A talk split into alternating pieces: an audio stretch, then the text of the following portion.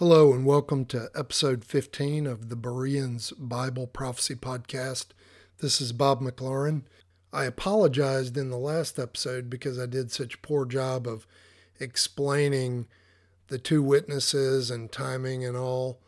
And uh, I feel like I even did need to apologize again for the last episode, but I spent a full weekend, several full days immersed in the sequence of Revelation, trying to make heads or tails of it, rechecking what I thought was to be correct, and going over and over and over.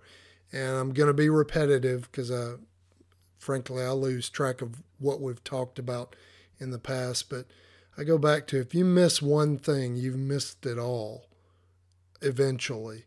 I consume lots of material online and on and on YouTube, and there are a lot of very creative ideas. I will check them all out until I get to a point where, uh, you know, you find out they're not based on any scripture whatsoever, or they're violating scripture that's clearly evident and isn't there really isn't any room for interpretation. Doesn't mean you can't find some element of truth or an idea to play off of, but for the most part, uh, you just end up walking away from those. And there are plenty of people who've written whole books on their theory, and it's not based on anything but quicksand. So, all that being said, you know, I had my own what I thought was solid belief, and everybody thinks they're right until they're wrong. And it would be nice if the majority of folks were testing what they believe, but we know that's not the case. Some of what I believed, always believed, I've been pre wrath for about 20 years now, but within that, I just always believed that the seals and trumpets and bowls were all part of the 70th week. And I went through a phase this weekend of they were, they, they weren't, referring to the seals not being in the 70th week. I'd always believed that they had to be open to get to the wrath, haven't changed there. I considered a theory that all of the seals must be opened before the week begins because I was looking at another guy's work and it made some sense. It solved some problems, but it also caused some others. When I went back, it was one of those cases where it, it violated explicit scripture and uh, therefore had to punt and move on. But uh, I believe I did take a few helpful ideas from that experience. What I came out with, there are a couple of anchor points that we can really drive hard iron bars into concrete and we can anchor all of our the rest of our work against. So these markers cannot be moved unless we have completely interpreted Scripture incorrectly. And by that, I mean just a plain as day reading. If it doesn't mean what it what we think it says, and I'll give give you some examples, then we're in pretty we're in deep trouble because I don't know that we can determine any of Revelation if we cannot trust that the simple literal meaning doesn't mean that, if you get what I'm saying. So, again, I spent the whole weekend, I spent a lot of time chewing through scripture and triple checking references and the timing and then and the rest of the time I had several sleepless nights because this stuff was going through my head and thought I was making progress and then I'd regress what I came back to was Second Thessalonians 2 3. And this is one of those stakes in the ground that I don't think we can move. And Paul is telling us, let no man deceive you by any means, pre tribbers. Did I say that Allah? For that day shall not come except there come a falling away first, and that and that man of sin be revealed, the son of perdition who opposeth and exalteth himself above all that is called God or that is worshipped, so that he as God sitteth in the temple of God, showing himself that he is God. Now, I take that to be a complete event, not something that's stretching years or, or seven, especially. And also, except come a falling away first, the word is obviously apostasy. And yet, there are many trying to use, trying to place the rapture there. It just isn't there. Otherwise, I mean, look at Paul's statement let no man deceive you by any means there aren't any good scholars that are claiming that that's the rapture. The falling away is the rapture, um, because the that word apostasy is used elsewhere in the New Testament. So anyway, back on track. This is a marker for the abomination of desolation. We can see in, in Revelation, we can see in Daniel, this is solidly, as solid as this study gets, it is the midpoint. And Paul is telling us that we will see this prior to the man of sin, or the day of the Lord will not come until we see this happen. So I immediately had to throw out my theories of, well, maybe all the seals are outside the 70th week and the 70th week is solely trumpets and vials because I kept running into a timing issue. There just wasn't enough time. And in my past, I just always put the two witnesses in the first half of the 70th week for various reasons because if you put them at the end, there's just hardly any time for them to accomplish their, you know, what they're doing. It doesn't make sense that with all the issues that are going on in the second half that they would be testifying at that point. It just made more sense to me that it'd be the first half and that they're raised at obviously they would be raised at the midpoint. Well, in my study, it hit me right between the eyes. I mean, their resurrection is trumpet five or six. And when you look at Revelation 6, the Great Tribulation is about as clear as it gets. It's seal number five. So, unless you're going to throw out the transition scriptures like Romans 8, 2 and 3, where it says, and then the last seal was opened, and then I saw trumpets given to the seven angels. Well, there's a couple of transition areas like that. We just can't throw those out as much as I want to.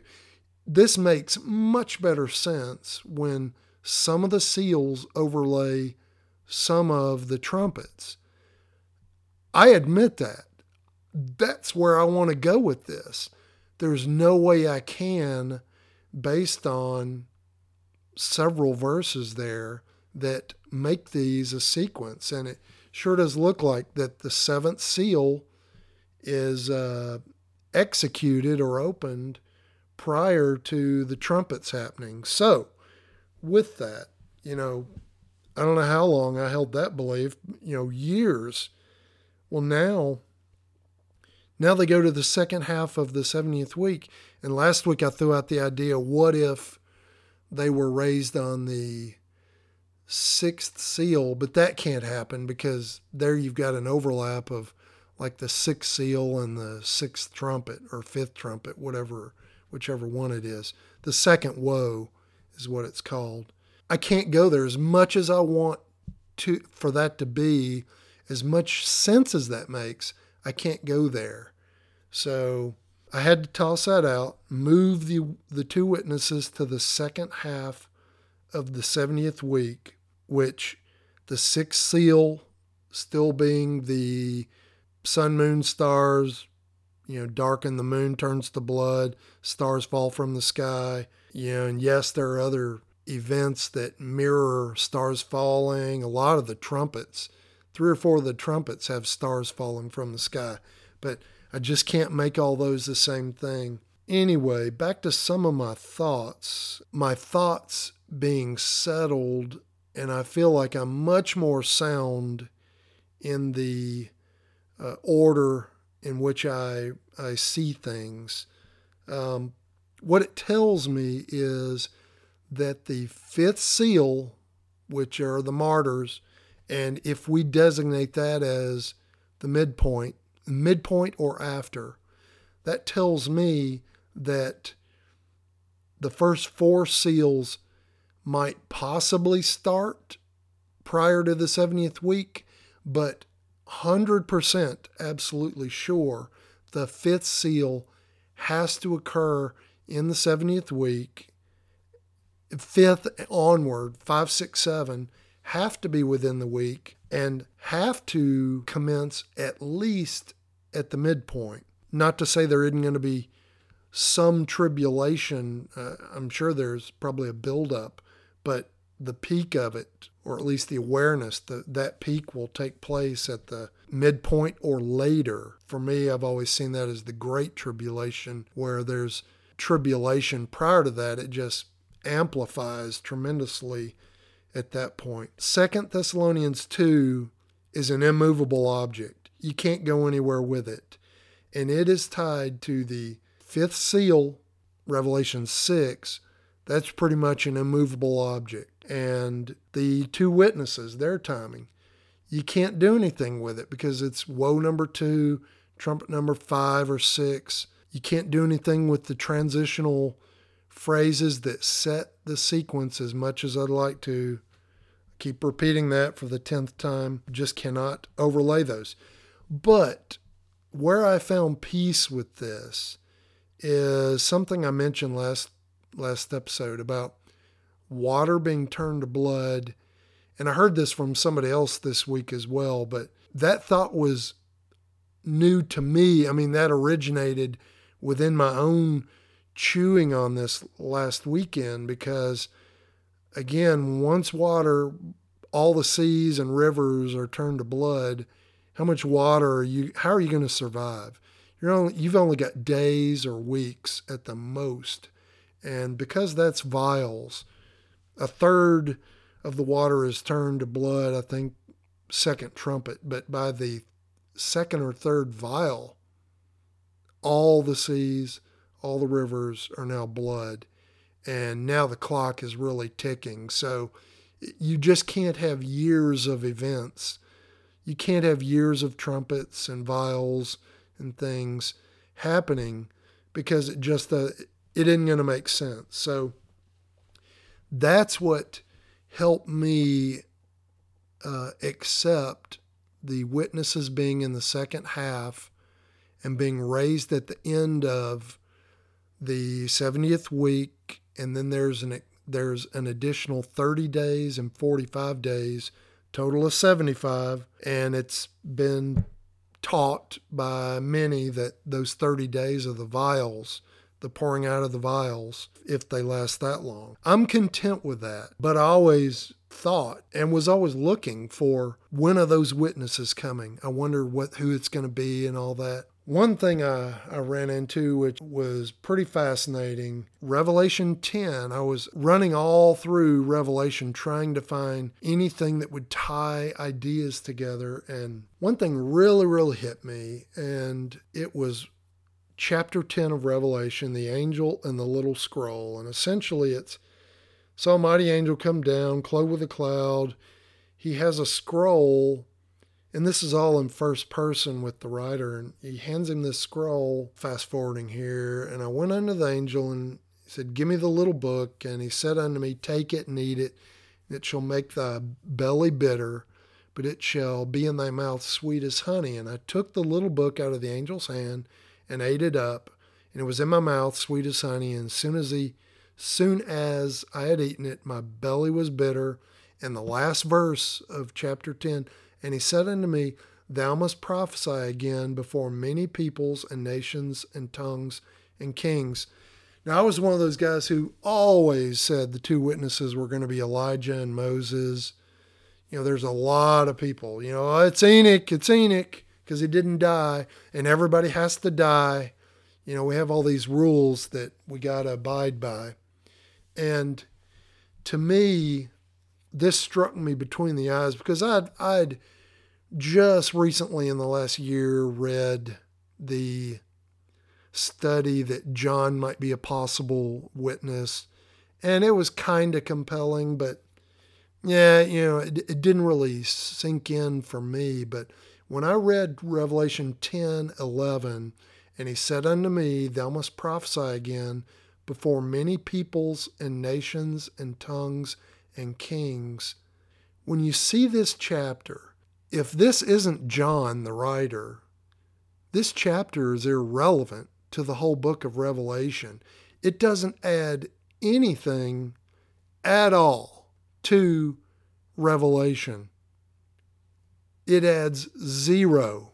I'm trying to stress this point if you're not getting it, except that thou must prophesy again before many peoples, nations, and tongues and kings. That is exactly what the two witnesses do. Now, this may, y'all may already be here and, you know, you're saying, you big dummy, why didn't you get this earlier? This to me seals the deal that John is one of the two. And then I might go on, go on and say, without any study, you know, we always hear that Elijah will come again before the coming of the Lord. Now I'm putting my money on Elijah and John, which doesn't make sense having lived a life in the church and always thinking it's going to be Elijah and Moses, the law and the prophets. This makes perfect sense to me because this chapter is completely irrelevant without that one one verse 10 11 he's telling the writer of this book thou must prophesy again before many peoples, nations, tongues, and kings. This is all first person. That is exactly what the witness's function is, is to prophesy. The chapter's irrelevant if this isn't John. To me, that seals a deal. Hope that helps. That was new to me. It's probably not to most of y'all. It's always good when I can nail stuff down and stay there until I'm ready to move on because there's more truth or light. But for now, uh, that hasn't that stake hadn't moved in forever. Something else that I saw in consuming content on the web, and this is a guy I bought his book. Now I see that his whole theory is based on invalid interpretation. He he tossed out all the sequential transitional phrases and just started overlapping things completely ignored Second Thessalonians 2. I mean, that's what you have to do if you've got a theory that's got to work. You have to throw stuff out, and that's not allowed. It all has to fit. It's all got to be true, and uh, it all bears the same weight. So, but one thing that struck me, which I think this guy is dead on. I, I think he's absolutely nailed this. He was teaching on why the 62 weeks and the seven weeks, why the distinction. From the very beginning, the early church has taught this as those 62 and 7 are 69 weeks, 483 years, and that's the interpretation. And then you go from Artaxerxes up to the crucifixion, and it's dead on and that's the end of that. And but it's always irritated me why in the world would God express himself that way if it didn't mean something other than that? Now this guy has said it's not 69 it's not 69 I'll go ahead and state what he says it is these are expressed distinctly because they are not the same type of weeks the 62 weeks and the seven weeks are not the same type of weeks. And what you have is the seven weeks are weeks of years, which are 49 years, which is a Jubilee cycle. And the 62 weeks are weeks of days, which is 434 days. I think he's dead on. The problem I have with him is he fights the other interpretation, and, and he's legit on this mark. He says that God told Daniel the book is sealed until the latter days. And this interpretation of 483 has been around since the very beginning. And for that reason, he says that can't be the right. Uh, it can't be the right interpretation of the 62 and 7.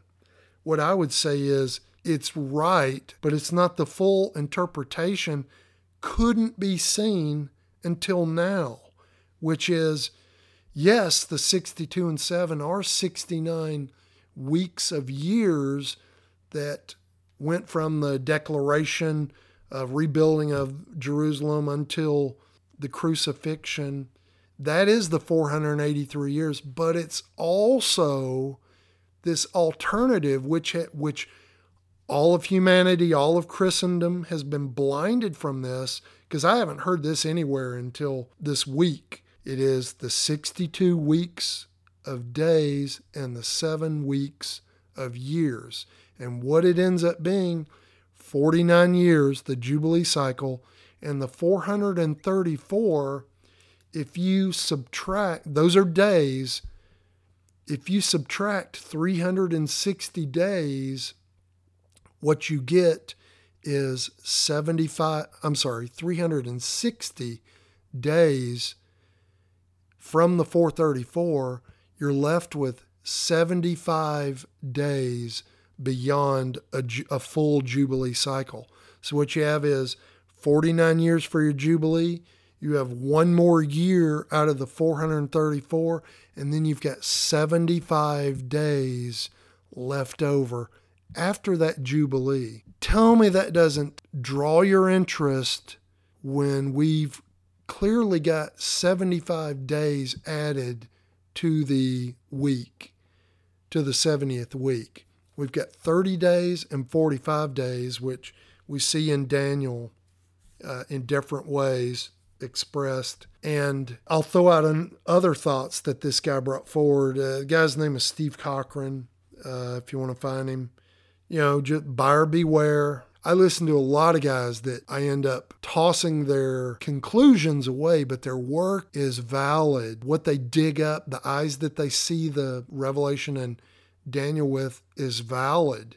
They just come to a wrong conclusion because they ignore certain scripture, and you just cannot do that. He has speculated, and this is valid, I think, that either the beginning of the 70th week or the ending of the 70th week would be a Jubilee year. That's fascinating to me. Chew on that. Maybe you come up with something.